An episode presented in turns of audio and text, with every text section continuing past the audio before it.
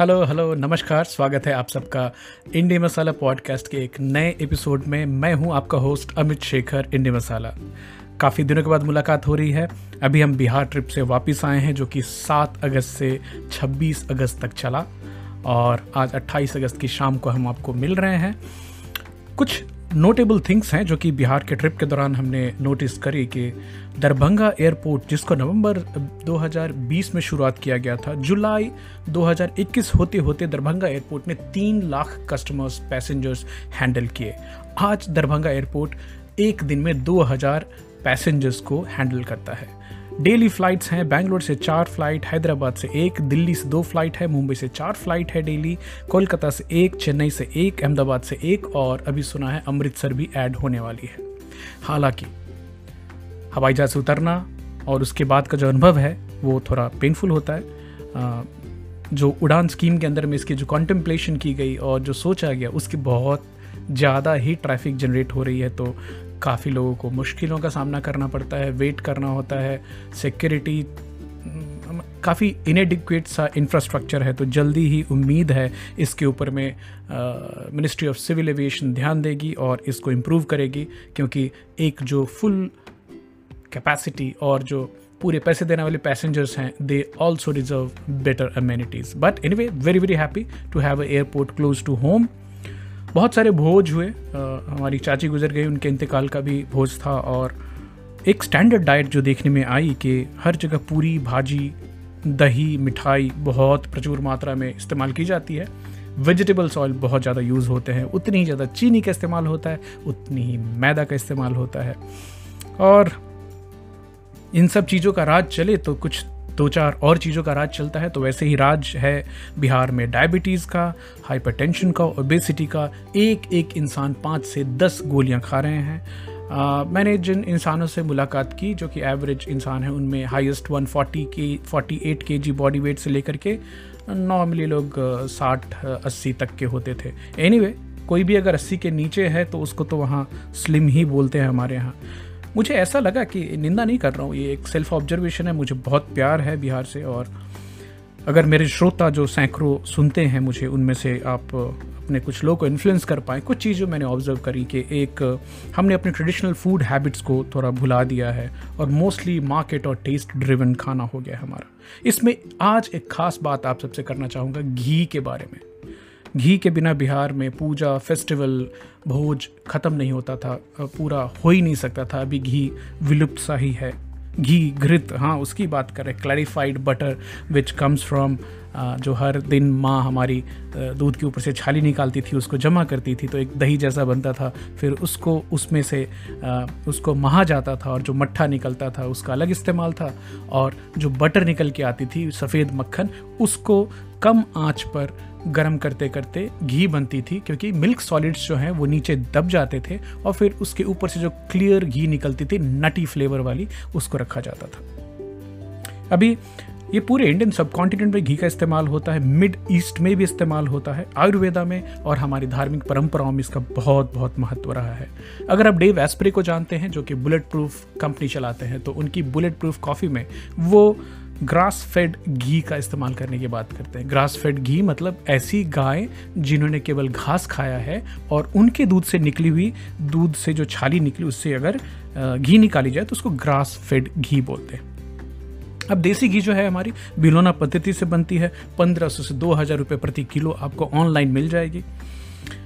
Mostly ये तो गाय के दूध से बनाई जाती है। अब संस्कृत में घृत बोलते हैं, तमिल में ने तुप्पकम कन्नड़ा में तुप्पा बोलते हैं, मराठी में तूप बोलते हैं।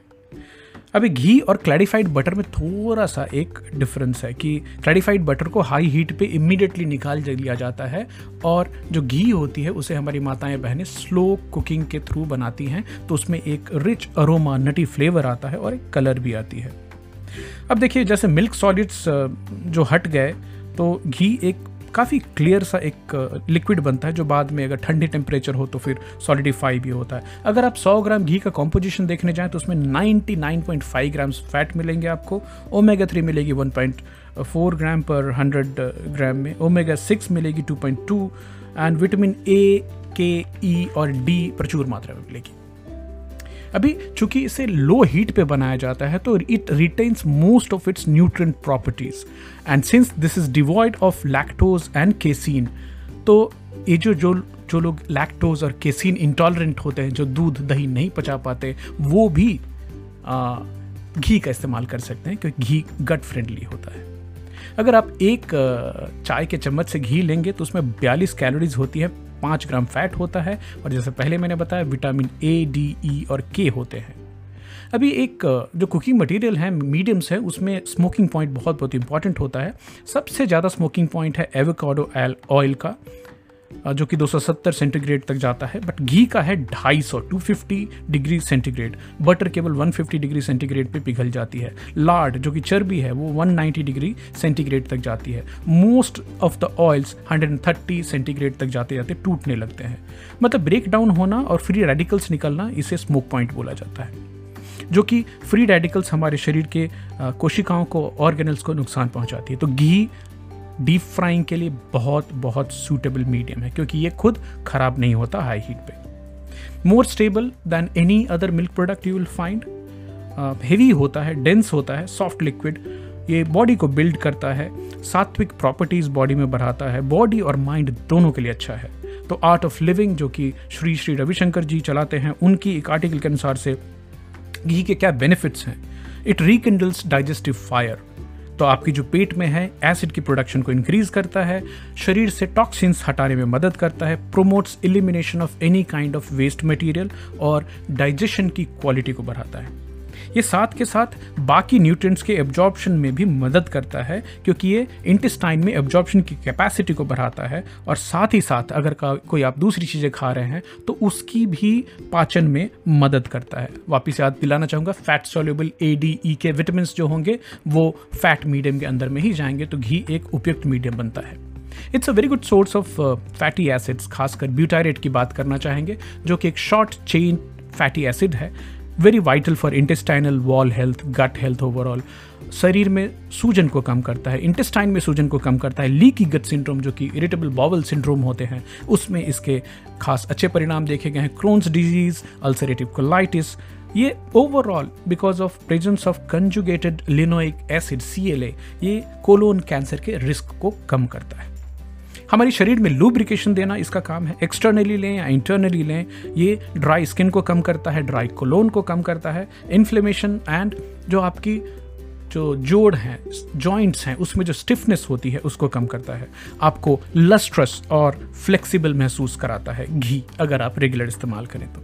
ये हमारे ब्रेन को और नर्वस सिस्टम को भी नरिश करता है, क्योंकि ये मेमोरी को बढ़ाता है इंटेलेक्ट को बढ़ाता है। और आप अपने मारवाड़ी भाई बहनों का ख्याल करें तो उनकी घी और उनका संबंध जो है खाने से बहुत बहुत इंपॉर्टेंट और मारवाड़ी कितने स्मार्ट होते हैं, इतने सारे बिज़नेस चलाते हैं।